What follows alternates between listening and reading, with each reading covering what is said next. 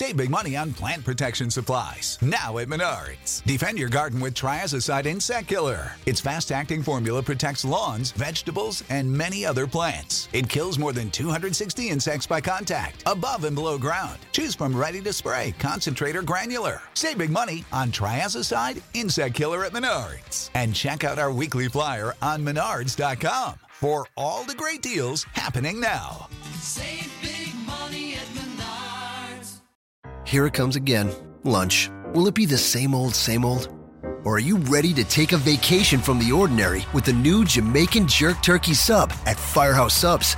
Freshly sliced smoked turkey breast, craveably sweet mustard sauce, and a hint of Caribbean seasoning. Just $5.55 for a medium.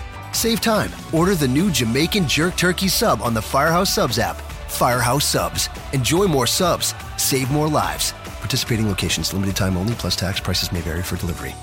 This podcast is a member of the Voices of Wrestling Podcasting Network. Visit voicesofwrestling.com to hear the rest of our great podcasts, as well as show reviews, columns, opinions, and updates across the world of wrestling.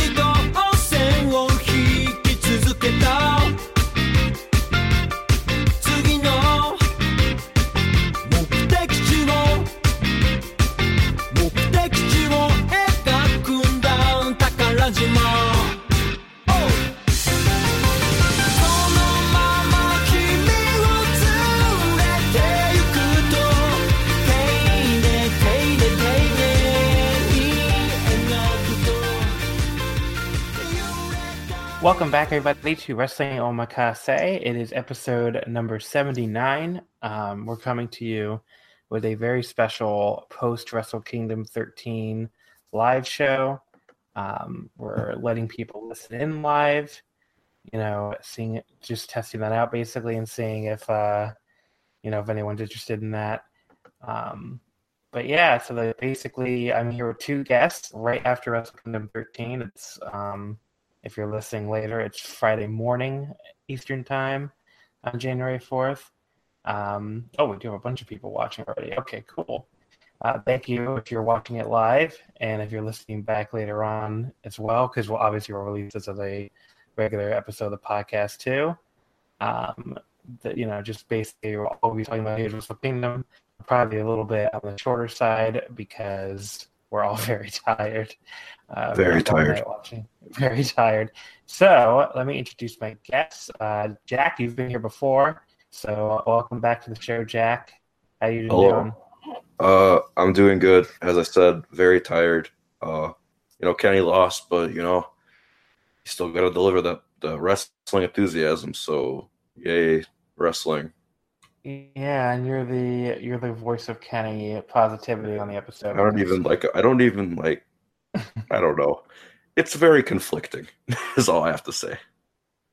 Um, but yes, obviously the voice of Kenny positivity is not me, but No. um, but yes, so thank you, thank you for coming on again.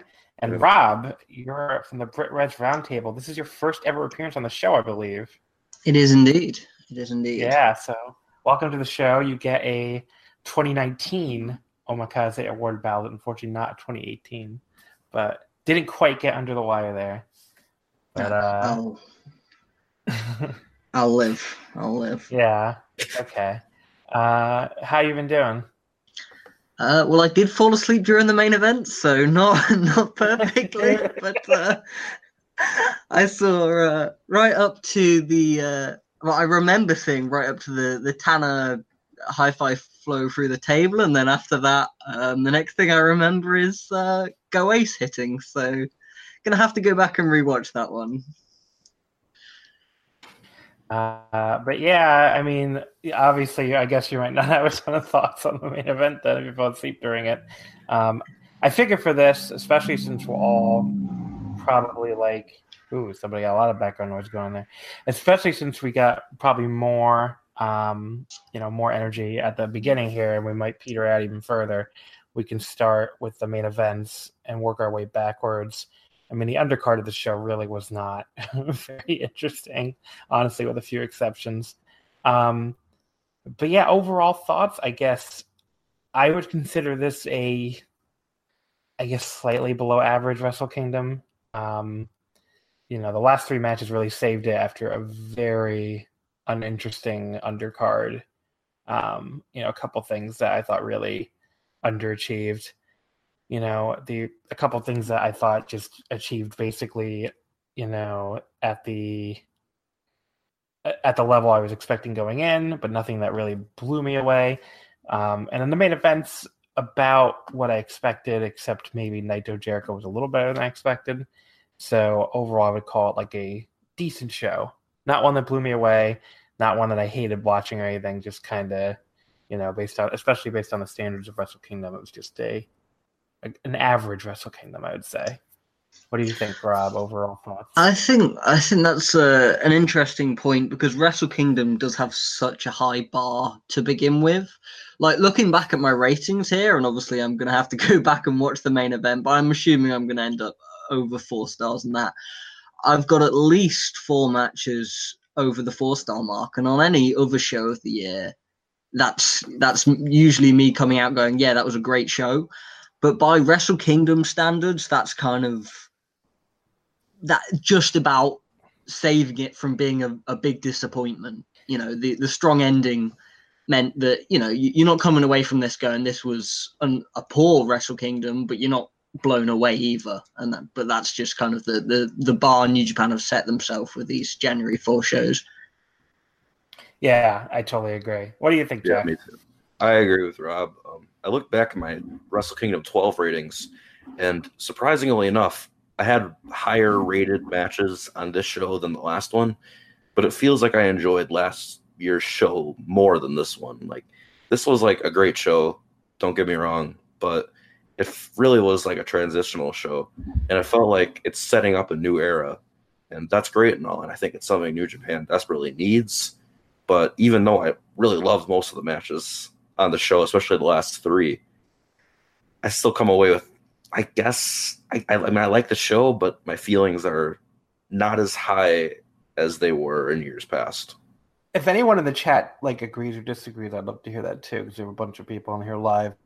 If you really, if you really loved this show, I would love to hear it. Like if you just think it was one of the best Wrestle Kingdoms ever, that'd be cool just to see different perspectives. Or if you just hated the show, um, but yeah, I totally, I basically think we're all kind of in consensus. Um, but I also agree with what you said too that it's kind of a reset button in a lot of ways. Like I like, I like the booking and the results more than I like the actual like matches because you know it just feels like we're in a different reset here, uh, based on you know obviously like someone just brought up in the chat the AEW and Kushida rumors and stuff.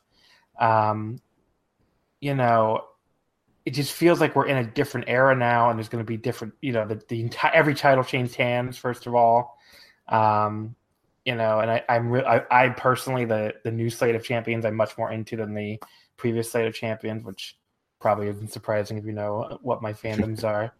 Um, but yeah, I just think it's a very like I'm excited for where New Japan's coming out of here with. Like, I, there's a lot of fresh matches. Uh, I think they're going to be use maybe be using a lot of new talent, but and you know, I think they, I, I think I was listening to the Adam and Mike, uh, the Big Audio Nightmare on the um, Figure Four Weekly the other week, where they were basically Adam was very adamant, like even if he doesn't personally dislike the Elite, and I think I probably dislike the Elite more than some people listening to this, he really wanted to see them just move on because he just felt like it was time to, you know, they kind of have done done everything they can. I mean, the the Young Bucks, even if you love the Young Bucks, like what is left for the Young Bucks to do in Japan? You know. I mean, yeah, I agree. Just... I mean, I'm a I'm a big fan of the Young Bucks, and I voted them. I think I voted them as either my first or second tag team of the year in my Omakase Awards ballot. But yeah, I think it's definitely time for them to move on. Hit Cody too. Cody- I mean, I know we'll get to Cody, later. just- yeah, there's just nothing left for Cody to do. He's not going to be IWGP Heavyweight Champion. Yeah. I mean, I, Um, I still want Kenny to stay, but he's not really part. He's not part of the Cody Young Bucks, like for sure, all elite group. And then I hope Hangman stays, but I don't know if depends really on if ROH can prevent New Japan from working with all elite, and we're gonna f- learn more about that in the coming weeks for sure. Yeah, and uh, you know, I guess we'll we'll know. I mean, it, it did feel like that this was it for them, but you never Yeah. really know. I guess until until you hear anything about it, and if anyone's going to stick around, maybe Kenny. But it, yeah, it didn't feel like Cody and the Bucks and all, you know Paige and, and all these dudes are really. Uh, Yeah. Like it didn't feel like they're long term. Especially since You know. The Bucks like took the pin in the tag title match, which definitely makes me think that they're uh, headed on their way out. What do you What do you think about all this, Rob? What do you think about like the big picture booking stuff coming out of the show? I think at minimum they've kind of covered themselves for if it does work out in the way that all the all elite guys they're out of here, then they all took pins here. They're all put over the guys who are you know kind of if not replacing them, going to be who are still going to be there. Um, and it could work out that you know talks are happening as we speak. I imagine or have been happening over the last few days and will continue to happen uh, over the next few. Um, it could end up those guys are still around, but they've kind of covered themselves for in case they they do, you know, move away. They decide to stick with a Ring of Honor relationship for whatever reason, um, or just don't want to team up with with any. You know, the the Dallas G1 show suggests that they're going to be going even harder in the US expansion, and as a result of that, it does mean all elite's going to be even more com- competition directly. Um, Yeah, yeah, I totally, I, I totally think that's a great point. I think, I, like, if all elite might want a relationship with New Japan, but does New Japan want to have two American partners? Like, they they want to do their own stuff in America. I mean, I don't know. I, I think that's a great point. I think uh, Harley Duncan in the chat, and I, I think someone made the point in our Slack chat too, is that if Kenny was leaving, they might have burned like kicking out of his finisher. So I think that's that that's a good enough point for why Omega might stay, but I don't think it's like a definite. He's definitely staying. Like he's absolutely going to be at the negotiation table the next month and try to get the highest price he can from all parties. And I, I definitely don't think it's hundred percent sure that he stays with the company like it was last year for me. Yeah, and if anyone, if if anyone's gonna be able to get the the dual like New Japan All Elite deal, even if the two companies don't work together necessarily, maybe it would be Kenny. But I don't know. I just I, it, the whole thing with the rest of them just felt like it was like okay, see you later on the way Oh, up yeah, to for sure. territory. I mean Kushida too, obviously. Oh, Um, yeah. Okay, so let's get into the matches. Uh, like I said, we'll work our way down the card here since we may all be lacking energy by the end. So we'll start the main event, the IWGP Heavyweight Title, Kenny Omega and Hiroshi Tanahashi. Ended up going 39 minutes and 13 seconds, which um, I would have guessed based on how much time was up in the show, and also, you know, just how they were pacing early on. I would have guessed like 50 plus minutes. So it didn't go quite that long, but it did. You know, it was obviously a very long match, by far the longest thing on the show. Um, I mean, everything else of the show was actually really short, which is interesting. Apparently, I was hear I was hearing that like um, the New Japan fans were complaining, like on the way out the door about like the show feeling rushed. So it's just not, you know, that I that was uh George W. Bushi on Twitter. I think tweeted that out. He was in the building, and you know, I'm sure they are used to longer matches, so it doesn't really surprise me. But yeah, this obviously got a lot of time. Um, I would say basically from the time when Tanahashi went through the table on the outside, that's when it really picked up. Like the first 20 minutes or so, really, um, I was not that into. Everything after that, everything after the table spot, um, I thought was pretty damn good. Um, had the usual complaints for Kenny for me. I thought his selling was very, very suspect. Um, when he took the the sling blade on the apron, that was probably the worst spot of all. When he just was like selling this by like coughing, but like not in a like I don't know how to describe it, just like not in a realistic or uh, remotely plausible way. Just like sitting up and like acting like a man who was like choking to death. It just didn't work at all. Um, so that's the kind of thing that would drag it down for me. Um, but you know, the leg selling would like you know he grab his leg and do his Kenny grimaces and then hit lots of perfect V triggers. So those would be my complaints. But obviously the athletic stuff and you know keeping up the pace of the match, he was very good. Tanahashi was amazing in this match. I thought I just thought he was freaking incredible. Um, and I would go four and a quarter overall. So very good match. My usual Kenny complaints drag it down, but I still enjoyed it by the end. Uh, what did you think, Jack? Well, um, I didn't go five stars. I went four and three quarter. I really, I really like the story they told in this match. Like, you thought, I know you thought the beginning was, you know, slow and a little boring, and I get that. I felt like it established like the story they were trying to tell. I think, I think every move felt to me like it had purpose. And then thanks to the English commentary, I sort of understood the story they were going for a little more. And then near the end, like the action absolutely got insane, and they had a closing New Japan stretch, and I, I'm a big fan of those, as we'll talk about, I'm sure, more later. But uh, like you said, the selling, you know, I defended him on Twitter a little bit with you during the main event, but I mean, I understand the complaints about his selling. He's not the best seller in the company. I don't think he's the worst. He definitely has his hangups the coughing thing didn't get me as much as the V triggers did with the knees. And that's really only my little complaint about the match and what prevents me from going five. But other than that, I mean, obviously, I'm disappointed Omega lost and all because I'm a, I'm a fan of Omega. As really, as, really, I know I'm a fan of Omega. It's shocking. It's almost like you being a fan of Naito. I know. Anyways, but yeah, uh, I liked it. I thought it was pretty good. It'll probably rank high in my match of the year. I don't know. It, it, it won't win, but I don't know. I enjoyed my time with it. People like it more than me, and that's fine.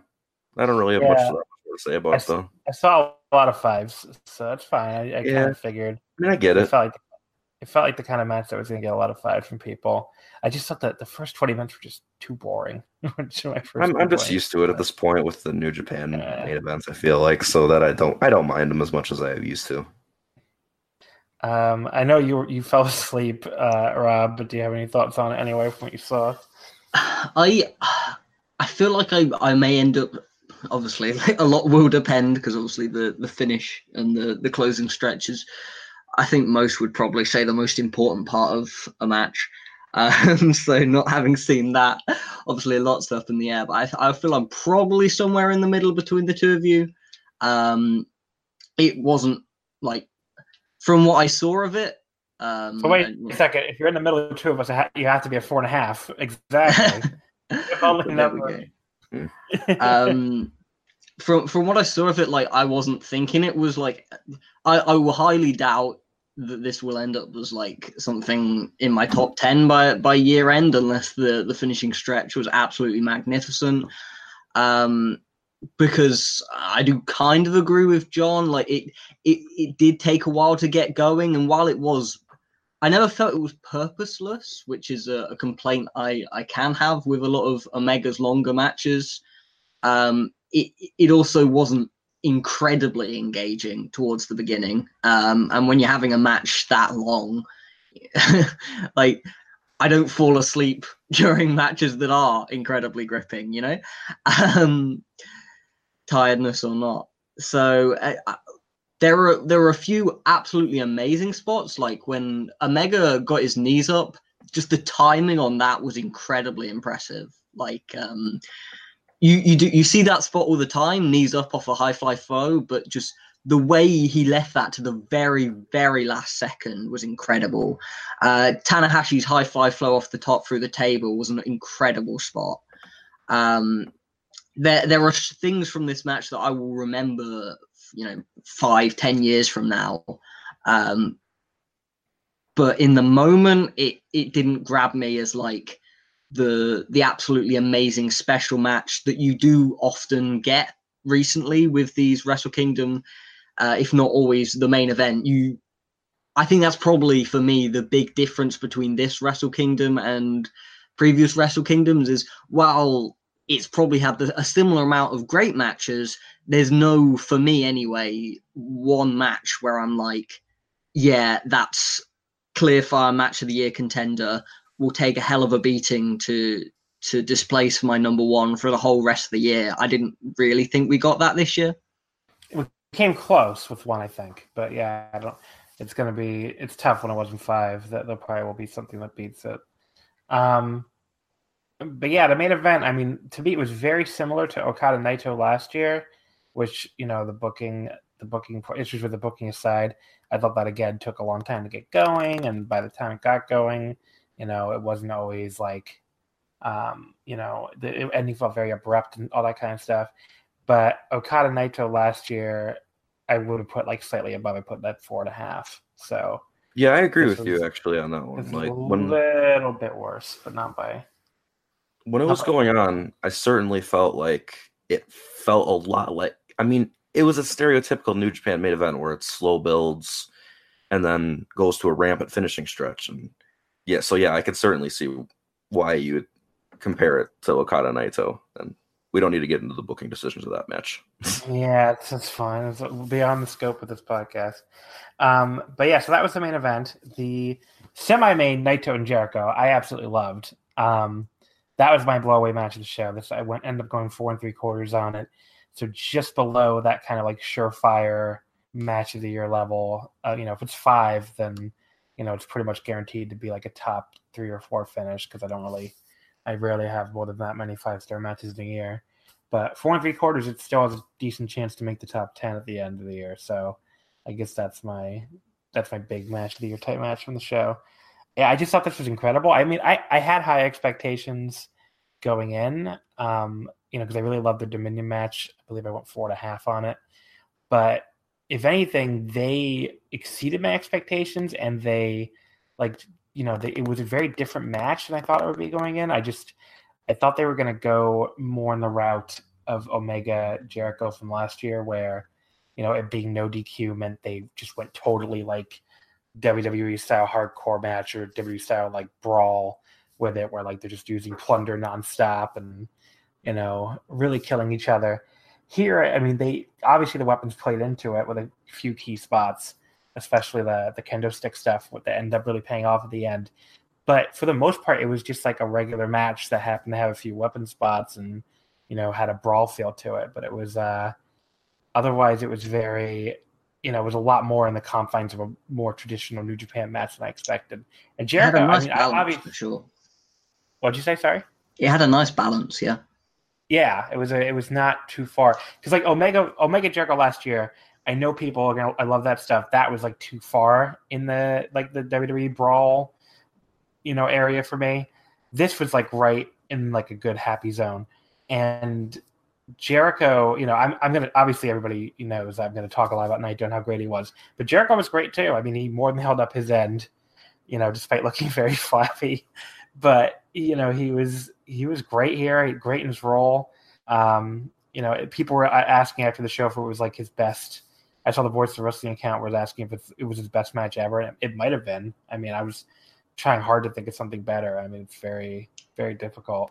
But yeah, he maybe not his best individual performance, but like as far as like the best match, best match he's ever in, I think it'd probably be up there. Um, but yeah, Naito was obviously incredible here. I mean, just his selling and his the bumping he takes that he takes that drop kick, that springboard drop kick on the apron and just like lands on the back of his neck. And then he takes that DDT on that table and like just comes straight down and like leaves like an indent in the table, according to uh, Kevin Kelly on, on, the English commentary. I mean, just incredible. Like Naito quite literally was just like dying to to get that match over, and the crowd was going nuts. So he basically succeeded. Um, but yeah, I mean, I could you know, rave about this match forever. I just thought, you know, Jericho, the whole story of the feud was Jericho and the weapons and, you know, getting one over on Naito with the chair and the kendo stick and stuff. So, when he, again, he beat the shit out of Naito with the kendo stick early. But then Naito getting the kendo stick to break the walls and, you know, getting like some manner of revenge on Jericho with the DDT on the chairs and stuff. That was really cool. And he just like started tossing chairs around like he was Brock Lesnar or something. That was fucking awesome. Um, and then he, at the very end, he pays him back for the belt shot. You know, at at Dominion, tosses that dumbbell aside that he still doesn't really. Uh, although I've heard he was a little nicer to it in the in the post match, but I just thought that he just tosses it down like a piece of crap, and then hits him with a Destino. Um, so yeah, four three quarters. I thought that was fucking awesome. I thought Naito Naito saves the show really, but and Jericho helped a lot too, obviously. Uh, what do you think of this one, Robin? Um, I I'm not quite as high on it as you, but um, yeah, this was probably match the night of, of the matches I I saw all of definitely. Um, the as you said, like that they did strike a really nice balance. Um, and I think I'm not sure, and I I love Naito, and he's yeah, Naito is my favorite wrestler. Um, but I'm not sure if they had gone the full plunder route that Naito would have been as well suited to do that as Omega was the previous year. So striking that balance really played to uh, Naito's strengths. They kind of lean more on the dramaticism um, rather than just the the pure hardcore like insanity that was the Omega Jericho match. Um, and I enjoyed both of them um, a lot, probably to similar levels actually. But uh, they're they're very different matches, despite kind of on paper it looking like they might be quite similar leading into them. Um, once mm, I'm not sure if it's even a complaint, um, but the the one thing that probably stopped it being like a, a real match of the year contender level match for me. Um, w- was kind of the the closing stretch being instead of like it was more definitive than exciting in a way. And i don't think that's really much of a criticism for it because i think that's what it needed to be. It needed to be naito you know naito is touch wood uh, going to be the champion of the company about a year from now uh, and he is you know hopefully for the next few years going to be one of the main stars and jericho is uh, what a guy in his 50s or late 40s or whatever uh, who, who's coming in with his dad bod. Uh, you should you don't really want Naito to be put like on a par. You want him to definitively put Jericho away, and that's what they did. Um, but I didn't find like the finish particularly like it wasn't necessarily what I want from like my match of the year contenders, even though it was probably the right finish, if if that makes sense. Sure, and we should mention too, since you talk about Naito, you know, showing these a cutter above, he got to kick out of the low blow and then uh code breaker that put him away at Dominion, which I thought was a cool little touch. Yeah, that was Um, that was very nice. I just want to point something out quick. I know I'll, I'll get to my thoughts in a second, but this is a no DQ match. And before Jericho hit his low blow, I he shoved the ref into the ropes. What are you it was doing, man? funny.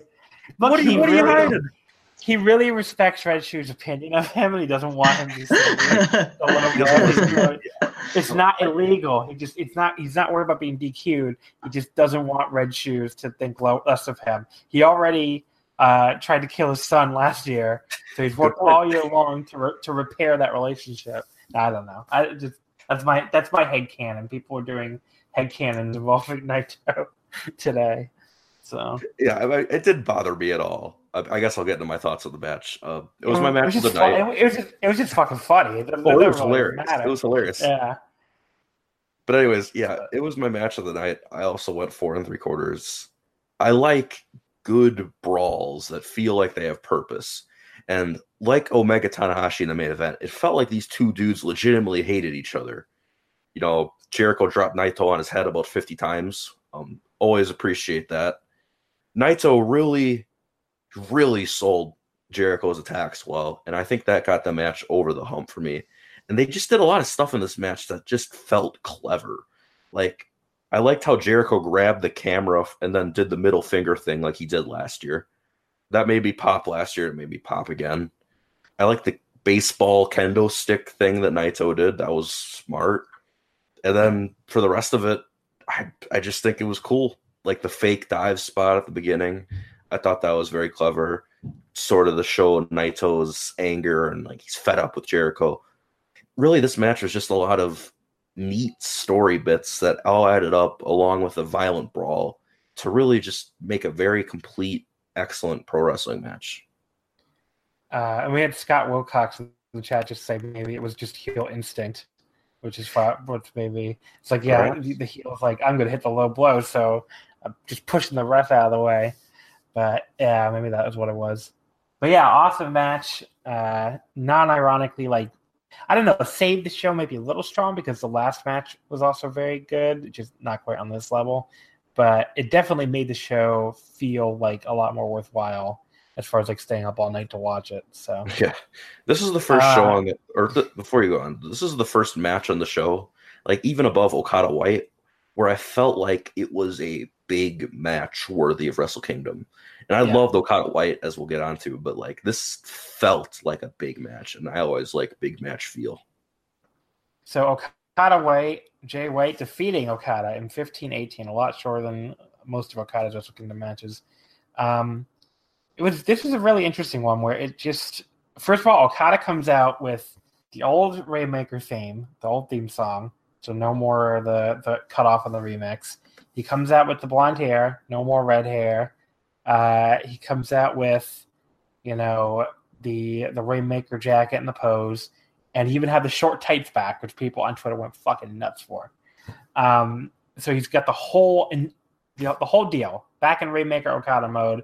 No more broken little Kazu or whatever you want to call it, and he loses pretty clean as a whistle uh, with the with the Blade Runner, which you know that really that made it. I mean, that was it basically. That made that you know they they totally fooled you out. Like I think I even tweeted when Okada came out, like, oh, he has the full Rainmaker ensemble back. He's winning, and you know the story just was that like he he thought he was going to win with this.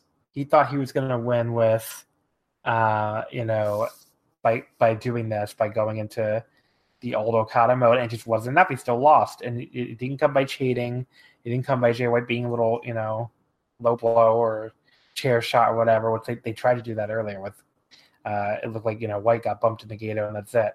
He just hit his move and he won.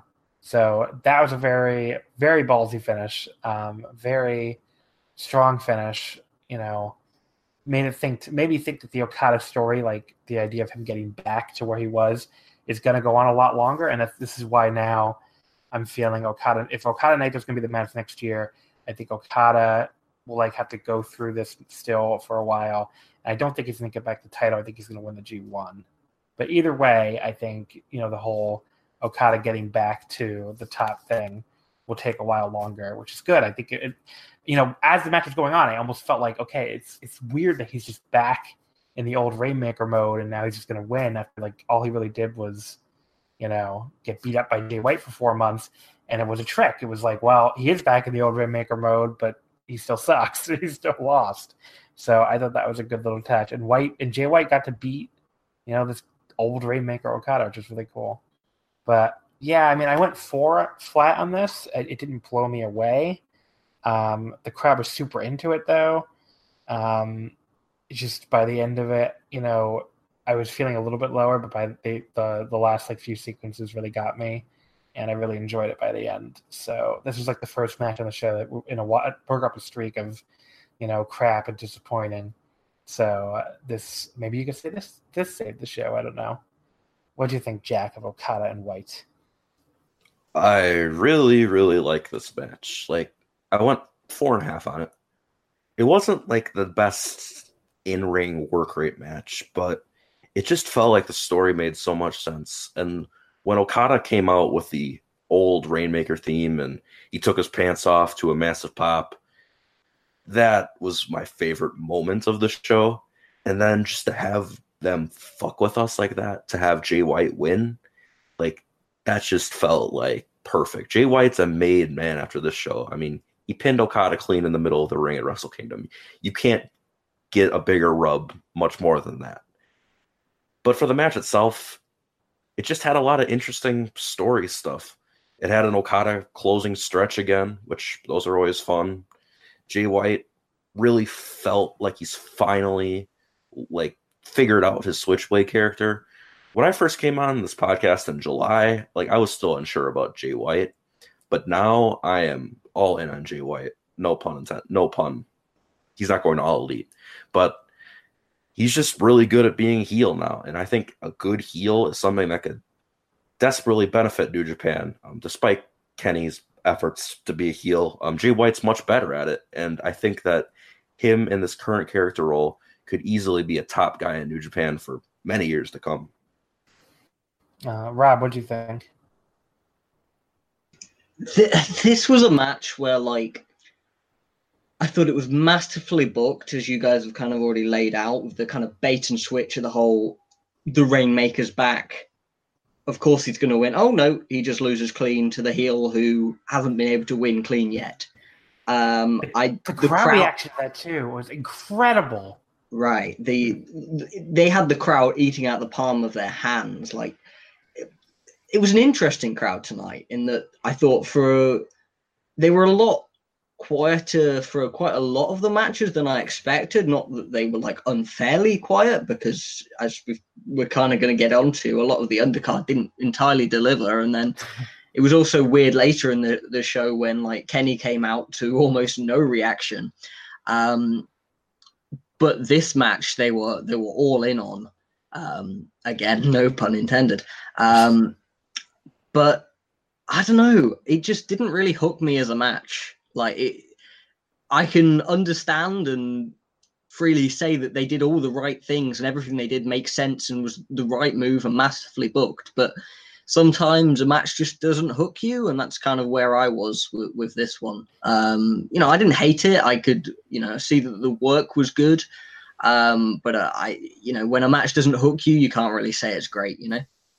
Yeah. Oh, totally. Absolutely definitely. And I want, that. I want, and I want to double back too because you mentioned we should have mentioned that during the Kenny thing. The, the lack of pop for him really was really weird. I will say, even as a Kenny disliker or whatever you want to say, I it is fair to point out that like it was probably just like the crowd didn't know that how to react to this weird like fucking video game theme song he came out yeah, to. They used the video that Kenny he seemed very upset on Twitter that when he's like, "This will not be used on well, any New Japan." Well, they didn't play it though. I mean, well, I, I, I think he wanted to play. yeah, want, I think he wanted to play this whole fucking video. Right, but I think they wanted him. He yeah. he thought they were going to play this whole fucking six minute thing like before, like for the everybody, like they did with his video with Ibushi that ripped off the Avengers at Dominion. Like I think he thought they were going to play it like for the live crowd and, and the people at home, like the whole thing it was just like they played like, like a clip of it when he came out, and I guess it might have kept going on in the background while he came out, but like it wasn't like they were playing it for everybody. Oh, yeah, yeah. So I guess I mean, it, it still surprised me that they showed it at all. To be honest, like yeah, he seemed I mean, pretty clear when he said this will not be on any New Japan properties at all. Like, yeah, I thought the music. He came. Well, it's so the music is from that Undertale game. Yeah, but Undertale is. uh you know, I don't really think it's that popular in Japan. Although we have a person on the chat, I, buddy, I don't know how to say your name. I'm sorry, but it says Hikaru Shida pop for Undertale. That's all that matters. Um, and so if Hikaru Shida likes it, I'm gonna have to rethink my opinion here because Hikaru Shida rules. Mm-hmm. Um, but yes, I don't. I never played Undertale. I, I, had no idea the song was even from Undertale until no, I've never played somebody, it either. I'm just aware yeah, of its existence.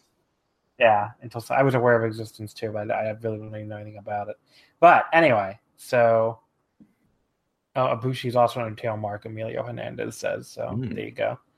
Um, but yeah, so like this was the Omega reaction was weird. Like you're saying, the the react the lack of reaction sometimes was, uh, was a little weird. I mean, this this this crowd ended up being a little smaller than I think people were predicting. Um, it came in about three thousand more than last year.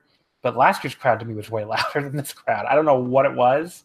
Maybe just the last year's show was a lot better. You know that people were more into it. But like, I yeah, I just I don't know. I'd, be, I'd love to hear like maybe if Joel's still here, if he can, because I, I think he went to both.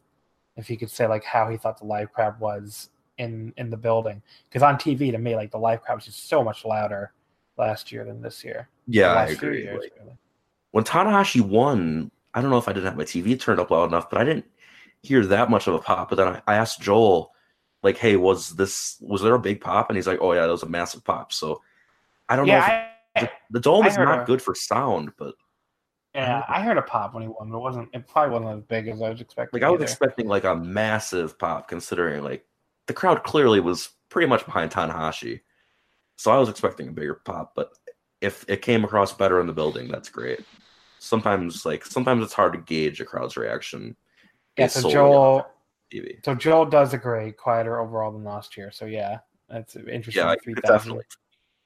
three thousand more people, but they didn't hit like the kind of like forty k plus that some people were predicting. We'll see next year. I mean, we, we haven't gotten into it all yet, but they're they're going to run two dome dates next year, Yeah. which is crazy. But they're going to run the the Saturday and the Sunday, the fourth and the fifth. So we'll see what kind of matches they have with that. What kind of you know what what numbers they're able to draw with two dome dates. It's just nuts. Um, What what was interesting from what I've seen from what a lot of the people um, live were tweeting out was that they were saying that um, the main event was somewhat close to a 50-50 split in chance and that's bizarre because on TV it did not sound like that at all. Yeah, I saw that. I saw those tweets too, and that just shocked me. I, I heard nothing Oh, from. oh, but wait a second. Here's what I would here's what I would say for that. A lot of Western fans were like sitting, sitting together in like Western fan sections, so it would not shock me if like the Western fan sections were much more pro Omega than the crowd as a whole. You know, Yeah, that's, that's, what. I would. That's what I would assume. But I mean, Kenny Kenny has a Japanese fan.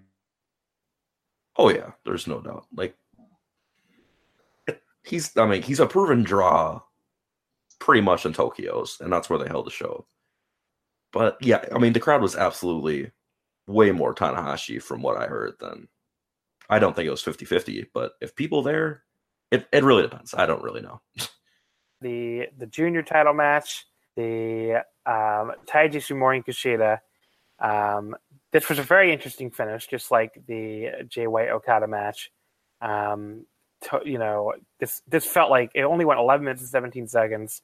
Ishimori won uh, relatively cleanly, or not relatively cleanly, completely cleanly, just as definitively as you can get here.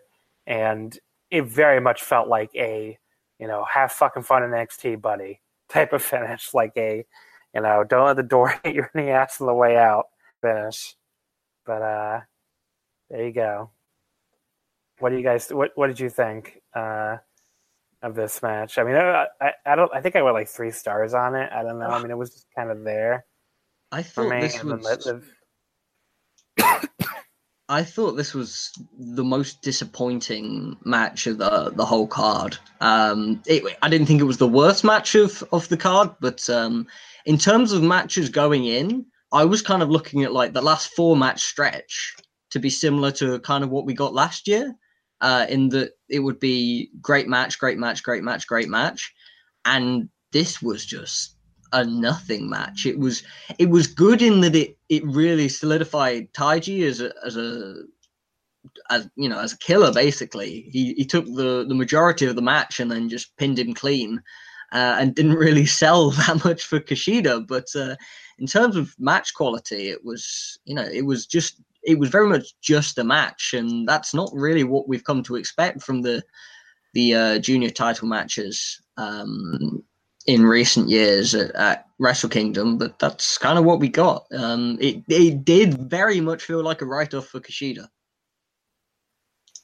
yeah. What do you What do you think, uh, uh, Jack? I did not like this at all, and if it worked for another match on the show, this would absolutely be my least favorite match of the show. Uh, I don't. I was in the middle of watching this, and I'm wondering, is this going to get good? And then it, it didn't get good. yeah. Then it ended. yeah, then it ended after 10 minutes. I was just so surprised because I thought for sure these two dudes would kill it.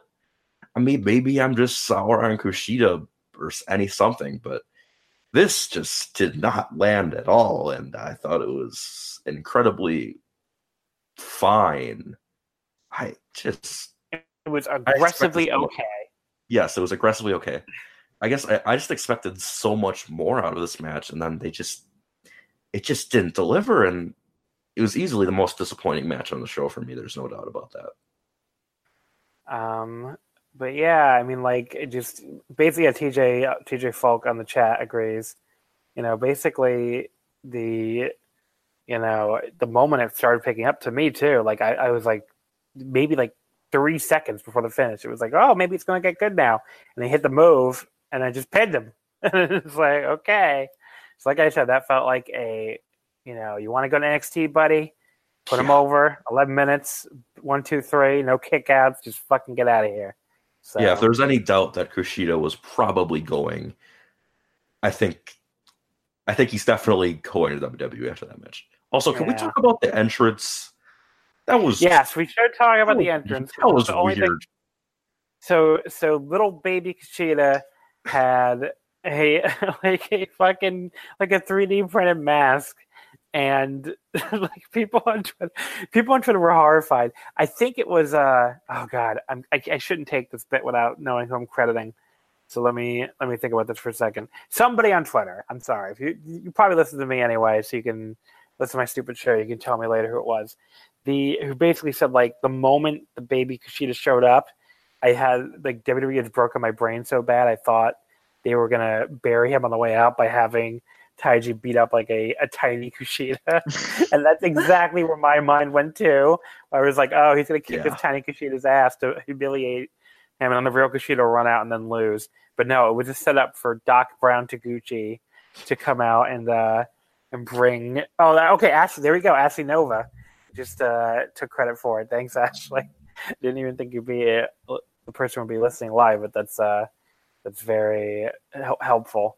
So yeah, so Ashley, that's uh that's who came up with that one.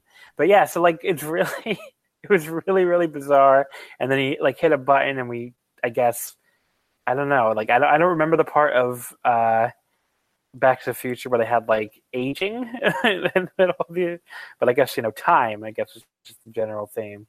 But yeah, it was uh it was really weird. It was a horrifying mask that was too accurate, and it was weird. it was super fucking weird. Uh, yeah, it's like one of those. It's like how CGI, when when like CGI looks too much like humans, Yeah, your like natural reaction as a human is to want to kill it. Like that's. I think that was everyone on Twitter's reaction to the fucking Kushida mask. It was like kill it with fire. But, um, but yeah, that, and that is the most memorable thing about the match. It- Um, it's it's weird that it's fairly likely that that's going to be Kushida's last big match ever in New Japan, and that's what we're going to remember Kushida for. Like, that's just going to be burned into all of our collective minds. so I mean, where you, when you consider where he's going, it might be his last big match ever. Look, if people if people really liked watching Kushida wrestle, he's signing with the wrong company because you're going to see him like once every six weeks, probably, if that. But uh in like a six minute match, probably. 205 live. But- Two, no, no, NXT. Two hundred five Oh. live, you might see him like one. Two hundred five live, you might see him once a month. NXT, Okay, NXT, you're going to see him like once every six weeks. Uh, if he's if he's not on the Largo loop. Um, U.S. heavyweight title. That's the next match. I swear to God, when I saw this match was nine minutes and two seconds, I like my brain exploded. Like if you told me guess how long this match was, I would have guessed like thirty five minutes, or maybe like or like it was like it was tw- maybe that's a little exaggerated, but I would have guessed at least like I don't know sixteen or something, because like that fucking match just felt like it went on forever. I- uh, it really, really, really sucked. Fuck Oh, this yeah. match. It it was one of those matches. I came out of it thinking this is like a 15 minute match that felt like a 30 minute match, but no, it was a nine minute match that somehow felt like a 30 minute match. And I think so it- it was made to feel longer by that they went straight to the bullshit. They they had no pretense of like any you know actually having a decent match at all. They just went straight to the Brandi shit with her hitting some of the worst punch. Like I- I don't know if you can even call them punches. Like the spear looked vaguely okay, but then like she wasn't. She was like a good foot away when she was meant to be doing the ground and pound. It was it was impressively bad. Brandi Rhodes is not a I mean, shooter. It's the kind of thing, you know, she's definitely not. It's the kind of thing you do not just don't expect to see in New Japan. Like that's how bad it was. And, you know, not not that New Japan's perfect or anything, but there's like a certain standard, you know, of like in ring style and like quality. And like this this did not meet it in any fucking universe. Like this was a a bad WWE match. That's what this Yeah. was. I mean, this was Yeah. like we were it's like one Jinder Mahal. hands away from this. it's Just like being Jinder full. Mahal on an episode of Raw. That's what this was. So like, um, the only highlight really was Cody doing like the fastest fake knee injury of all time at the very Yeah. start of this. That was really funny. I But laughed that, at other that than just that- screamed of our matches got cut, cut on time, so we're going to do all the same spots, but we're just going to rush straight to them and finish them immediately. yeah. it, it was it started like 10 seconds into the match and it, it it was the spot was finished 15 seconds into the match. It was it was amazing. I just I also liked how Cody and Cody and Brandi here came out in the fucking Jaguars colors because um you know I guess they weren't allowed to wear like explicit all elite stuff. So they're like har har we're the Jaguars. But like th- I, as far as I know I, I I'm not a big football fan but the Jaguars are fucking terrible Uh, Jaguars think- fan here. Yes, very bad. oh I mean, oh I didn't know that was your team wow what is your I'm- record well, five five and Five and right? eleven, I believe. Yes, they're my secondary team, but I, I watched uh, the majority of the games. Yeah, they're not good. I saw someone tweet at 5 and 11. So it, it is really funny that like 20, 15 years from now, 20 years from now, 30 years from now, you'll be able to look back at Wrestle Kingdom 13 and be like, yeah, so remember the time that Cody Rhodes and his wife were wearing like the uniform colors of a team that was like 5 and 11 in fucking American football because they had to reference their new fucking company somehow. It's the only way New Japan will let them do it. That's that's the kind of thing that's going to be funny in like ten years. So it's already made It's already funny, but This was just Yeah, so I- bad. I don't. It didn't. The match itself did not make me laugh. The match itself made me like want to scream, but just felt like it was just taking forever. But what are you gonna do? I guess juice. It was such a waste of juice because I just I Oh, yeah. like I tweeted it. I saw, I saw I saw this guy have multiple four star matches in the G1 last year. Like I saw he had one of my favorite matches of the year, like that was super underrated with uh with Naito in the G1 and it's like what he, he's just doing this fucking WWE horse shit. He does not need to be doing. But anyway, I don't Juice know. Had a very good about- angry look on his face at the end of this match that really summed up, I'm sure, a lot of people's thoughts. Juice This had a look on his match- face like over delivered sorry It over delivered much- what? Like comedy?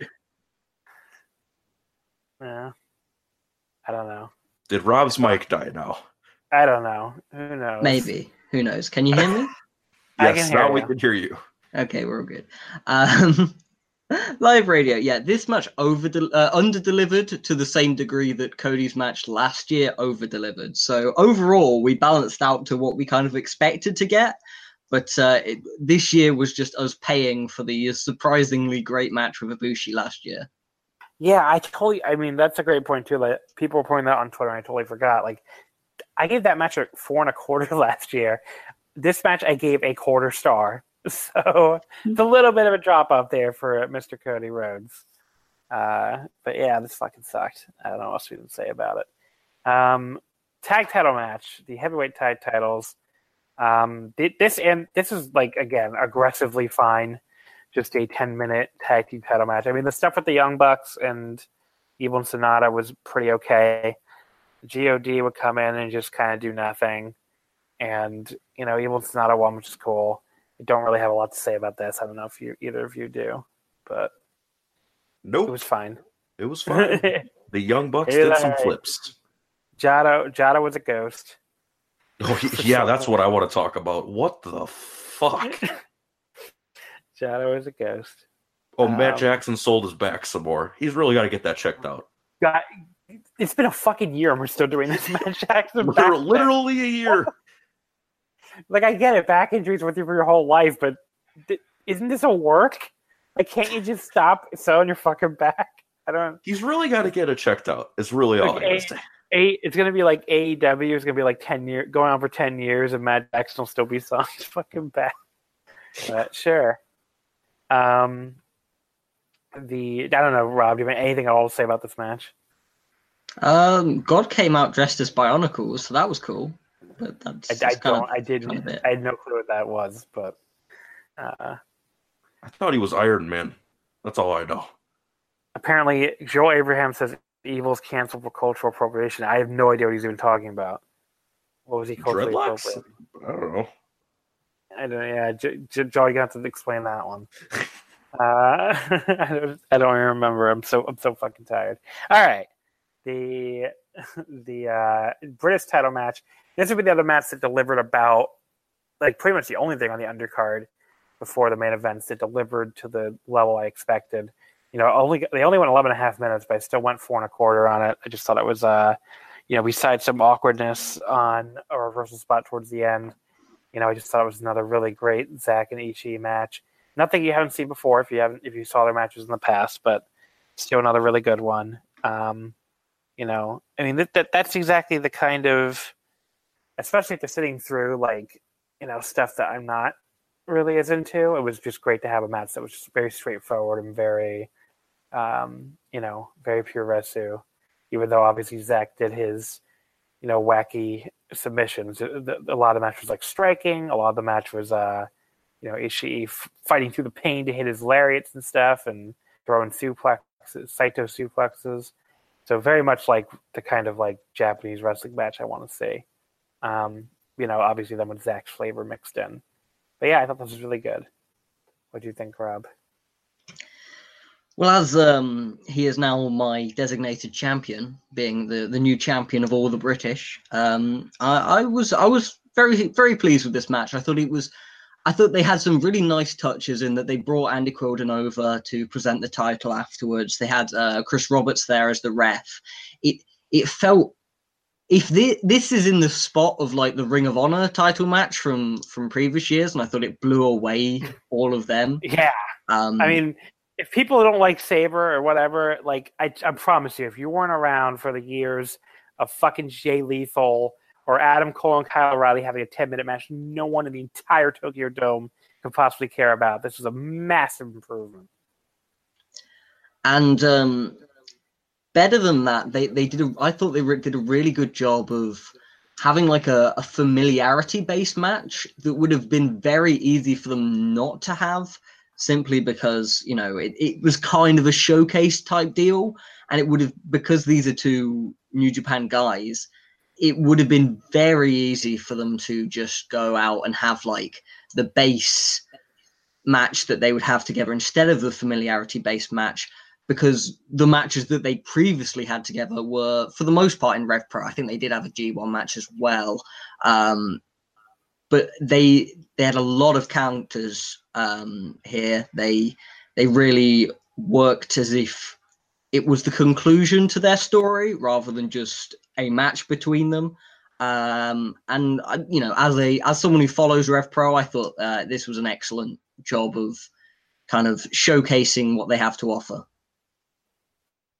Uh, yeah, I mean, it, it definitely felt like you know. I, I was wondering that if it felt like a Rev Pro type match because it did feel like a distinct thing, at least from you know, like the Ring of Honor stuff. Did, Ring of Honor's title matches did not feel like distinct parts, like this part of Ring of Honor on the New Japan show. It just felt like two white guys no one cared about having a stupid match. I mean, So- isn't that Ring of Honor though? that basically is Ring of Honor, I guess. Uh, Jack, what'd you think? Oh, I, re- I really like this match. I saw uh, a couple people on Twitter saying it was similar to the matches they had at, I believe it was WrestleCon Super Show or one of the Rev Pro shows in Wrestle uh, WrestleMania weekend, and another match they had in the summer. I didn't see those, so this is the first time I've seen these two guys wrestle. I believe, and I was really a big fan of it. I'm a big fan of both the guys. I thought the way that Sabre worked Ishii's arms and the ending submission where he I don't even know what he did. Like bent both of his arms back. Like that was just disgusting. But it ruled. It really when it was just a great 11 minute undercard match. Get in, get out, and just they did what they needed to do. Yeah, totally agree. Um, junior tag title match again, aggressively fine. Only got seven minutes. I think if it got like another five, even it probably would have, uh, you know, really maybe had a chance to do a lot. You know, blow the house down a little more, but felt very rushed. It was totally fine. Bushi and Shingo won, which I'm happy about. Not really a lot else to say about it. Anything you guys want to add? Yeah, this was just a Shingo showcase, basically. And, you know, to be fair, it works in that he was very over in the dome. He was, through most of the undercard, he was probably the guy who was most over.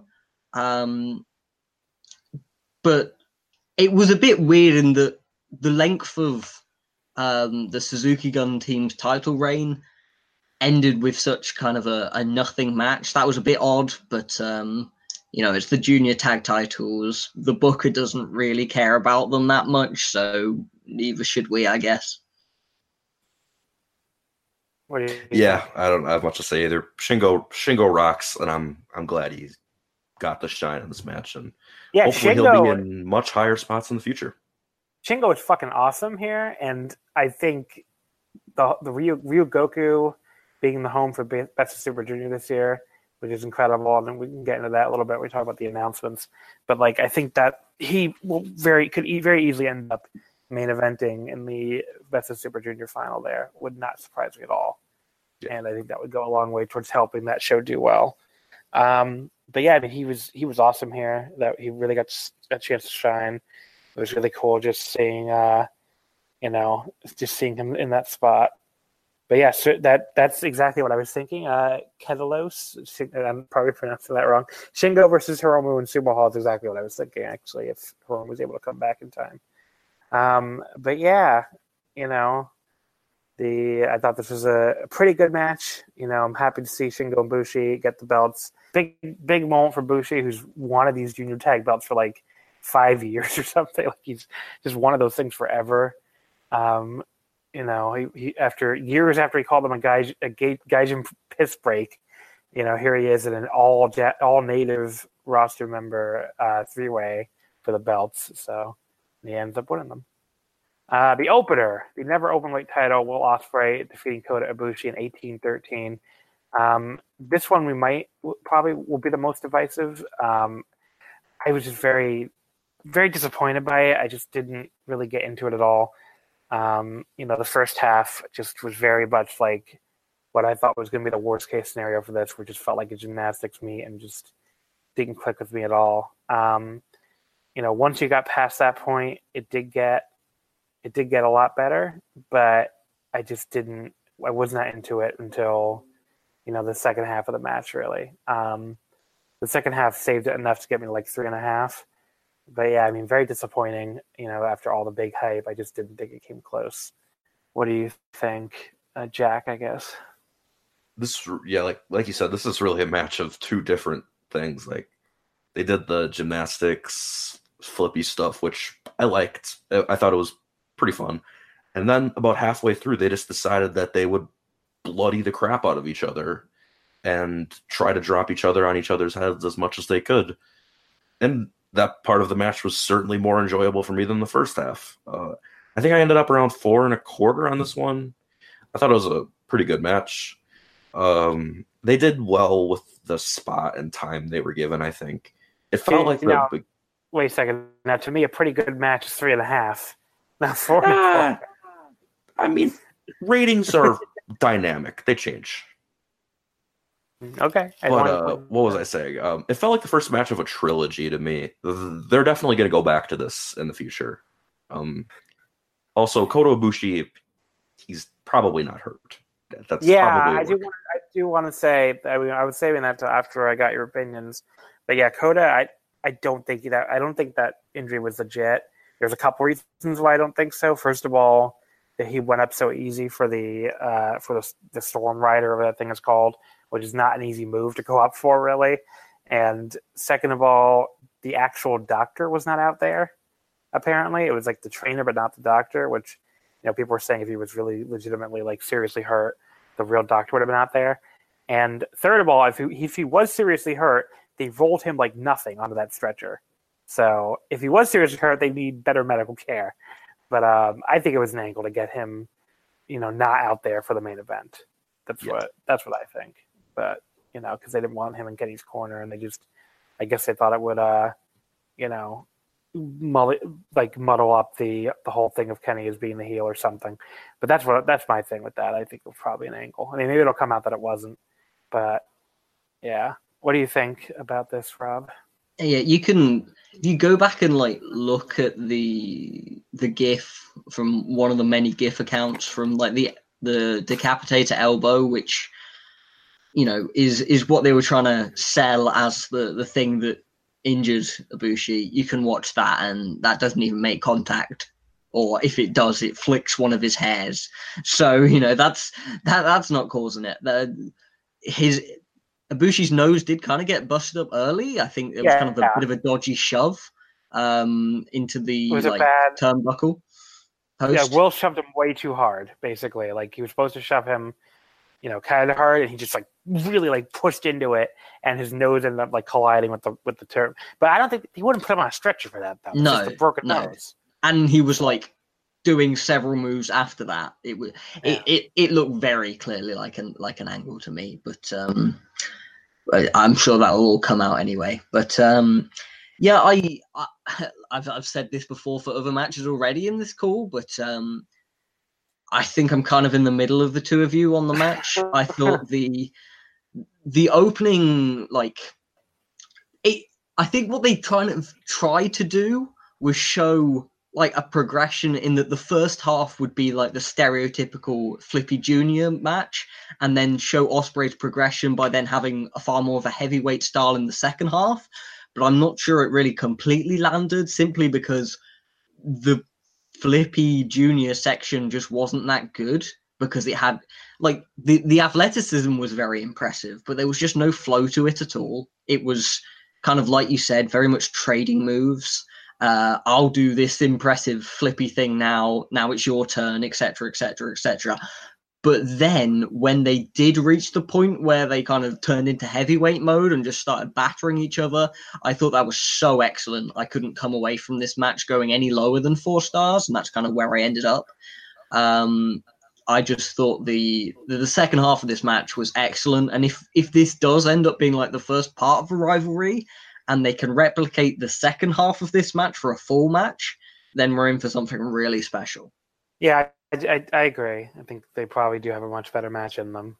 So I don't think I think part of it was like just holding back and you know we're in the opener and that kind of thing. But I think people were expecting a little bit better. But um, but yeah, this was this to me was the first big disappointment, and then the other big disappointment of the undercard would just be was nothing, nothing like this under delivered and then nothing over delivered. So like that's a bad combination. But again, the three main events by the end did pretty much save the show from being a, any kind of disaster. Um, the never open weight gauntlet that was just a fucking thing. I bet I, I don't even know what we'd even say about that other than Taguchi Makabe Yano won. I didn't think it was any kind of replacement for the Rambo. I missed the Rambo. That's about all I, I have to say. about it. I bet you was very sad that he didn't get fly, flown over. I miss I miss Scott Flash Norton. I miss Masahito Kakihara.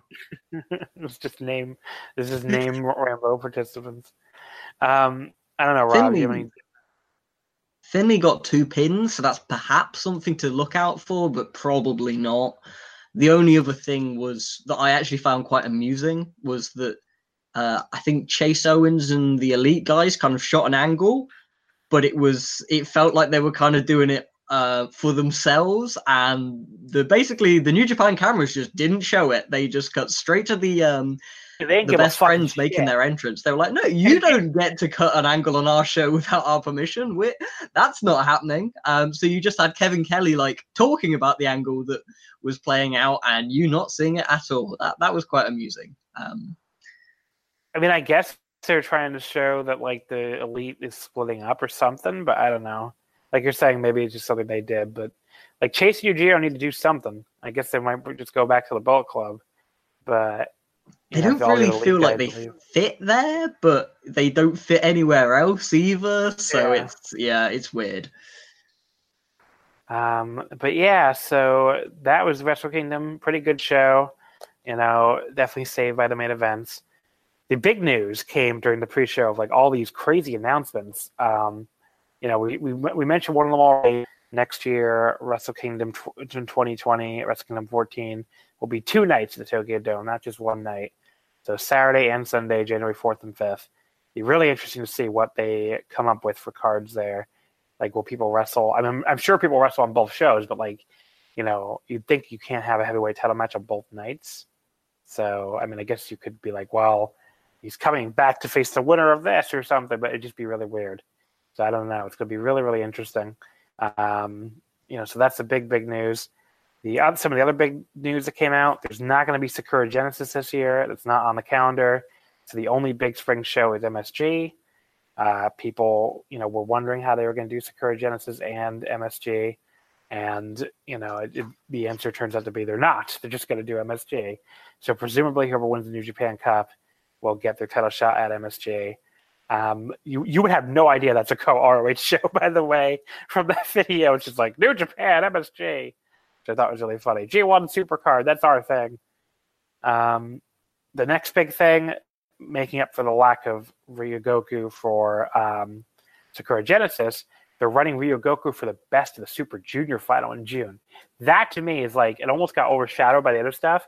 Um, and I'm a little bit biased because I am going to Japan in June, so I can go to this. But that was like the, my favorite announcement because it's like they. I, I should have looked this up. I don't think they've done Best of Super Junior in Ryogoku in like 20 years or something. I know they've done it. I'm pretty. I'm like almost certain they have, but it's been like a long, long time. Um, so like we're talking like I think the 90s boom probably is the last time they did it. Um, but yeah, so that's awesome that they're going to run but Ryogoku for Best of Super Junior Final. That'll be on June 5th. Uh, so four days before Dominion on June 9th. And then the other big news, you know, for Americans, the biggest news probably is that the they said the first night of the G1 will be in Dallas, the American Airlines Center. So they, I believe they explicitly said the first night of the G1, right? Not uh, not a G1 special show. Like the G1 opener. Yeah. Which so huge. Yeah, I mean, I'm gonna, I'm gonna try to get there. I'm gonna get in trouble probably, but I'm gonna try to do it. Try to get there. Uh, yeah. that, just for context sakes, that is a full size basketball arena. Uh, it's tw- twenty thousand seats is the capacity, so certainly bigger than anything they've tried to run in the past. Um, See, now, you know what that makes me think? What? That's gonna be that's gonna be both blocks. I bet. Oh, definitely. That's going to be like like night one will be A and B instead of make so so like to try to draw that twenty thousand seat. So you'll that I mean that'll be great because first of all you'll have the the stacked G one night again, you know, not like this past year where the night the A block night one ended up being like a pretty big dud. So the real night one ended up being like a dud, whereas like the B block night one was awesome, but you had to wait for night two to get that awesome night one. This time the blocks are really unbalanced again you know you'll still be guaranteed a great night one, even if it's the B block that has all the good, you know, all the good like the the high end talent. Yeah, I think it's really um, cool. I just want to touch one more thing.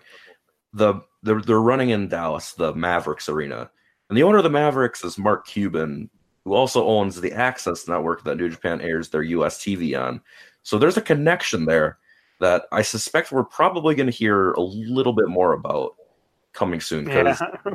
like it's just like no offense to Dallas, but they've only run like LA and now they're going to the East Coast.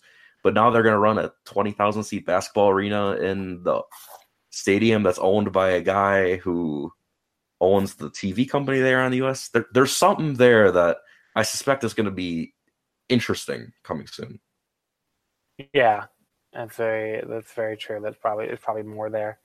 Um, then you know the the G1 is going to end at Budokan again. So the last three nights will be the big question was will they go back to Sumo Hall with the renovations done? Will they stay at Budokan? They are going to stay at Budokan for the last three nights. Um, and then I guess you can talk about this, Robin. They're going to run London in August at the end of August for a big show for the first time. Um, I believe it's like a six thousand seat venue. Is that right? Um, I think it's set up for more like seven thousand five hundred.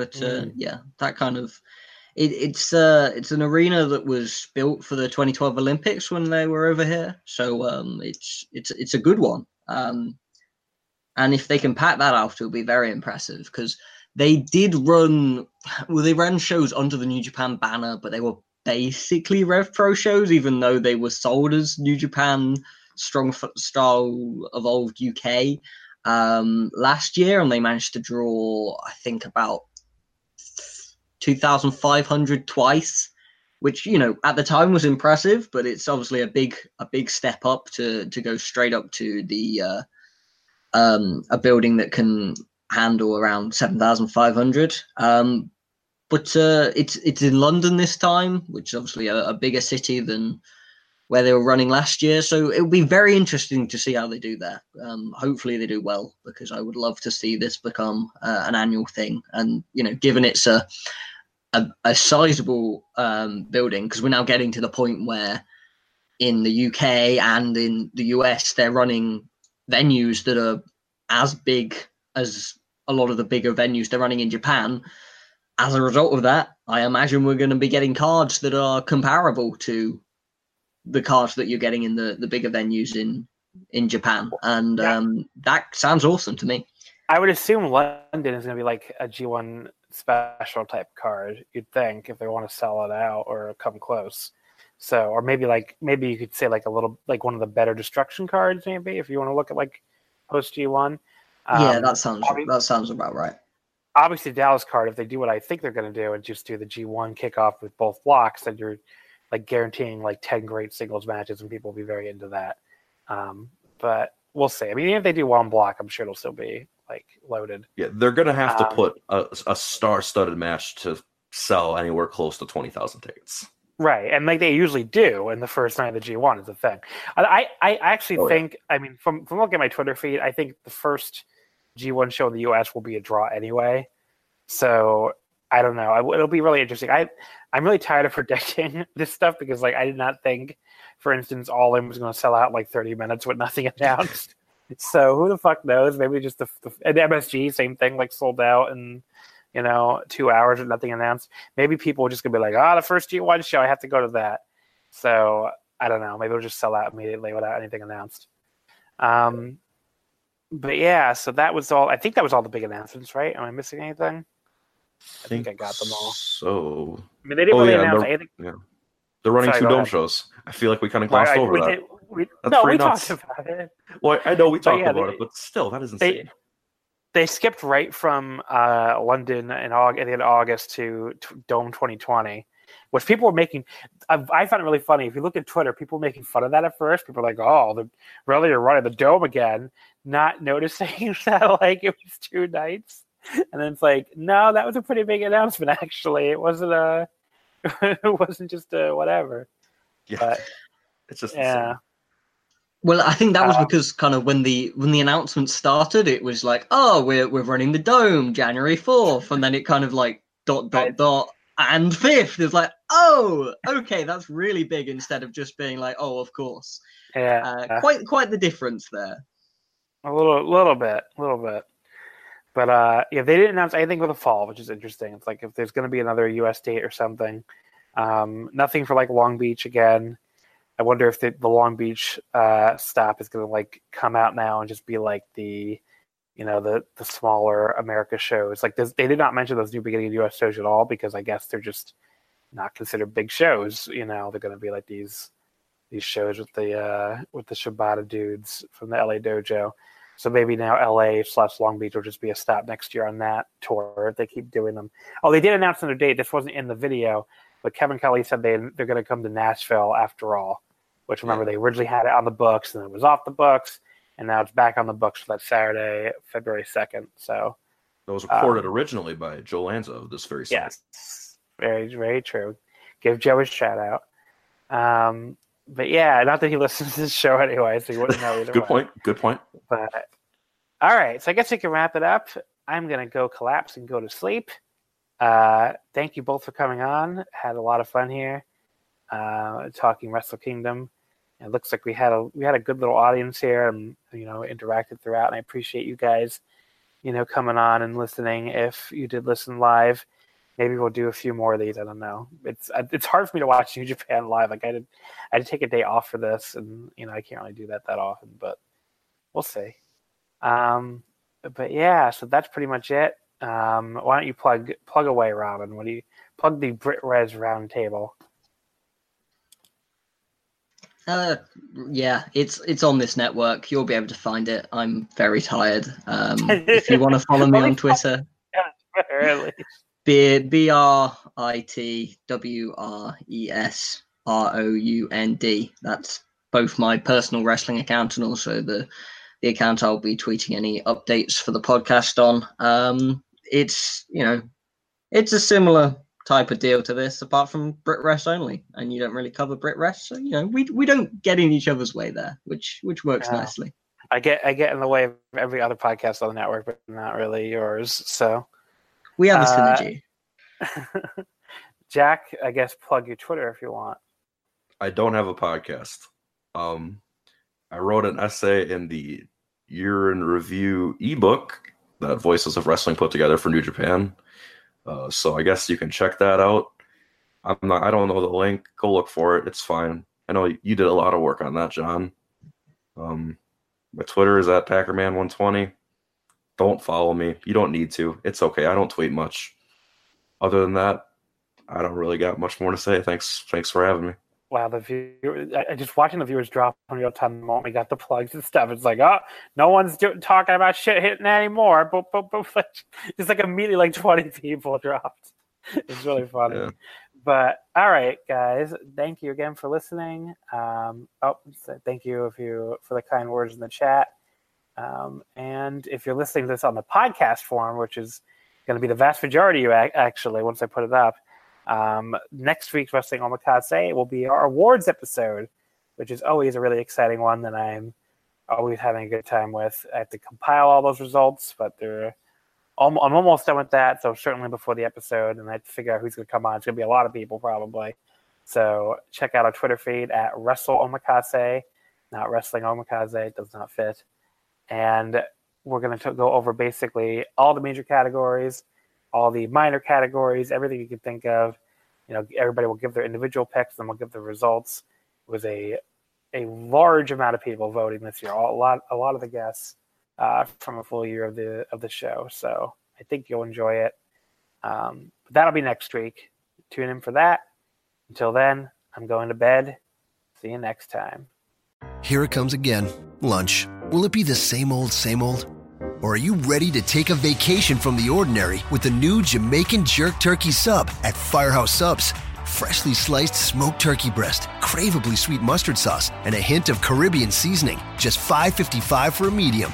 Save time. Order the new Jamaican Jerk Turkey Sub on the Firehouse Subs app. Firehouse Subs. Enjoy more subs. Save more lives. Participating locations, limited time only, plus tax prices may vary for delivery. When you need mealtime inspiration, it's worth shopping Kroger, where you'll find over 30,000 mouthwatering choices that excite your inner foodie. And no matter what tasty choice you make, you'll enjoy our everyday low prices, plus extra ways to save, like digital coupons worth over $600 each week. You can also save up to $1 off per gallon at the pump with fuel points. More savings and more inspiring flavors make shopping Kroger worth it every time. Kroger, fresh for everyone. Fuel restrictions apply.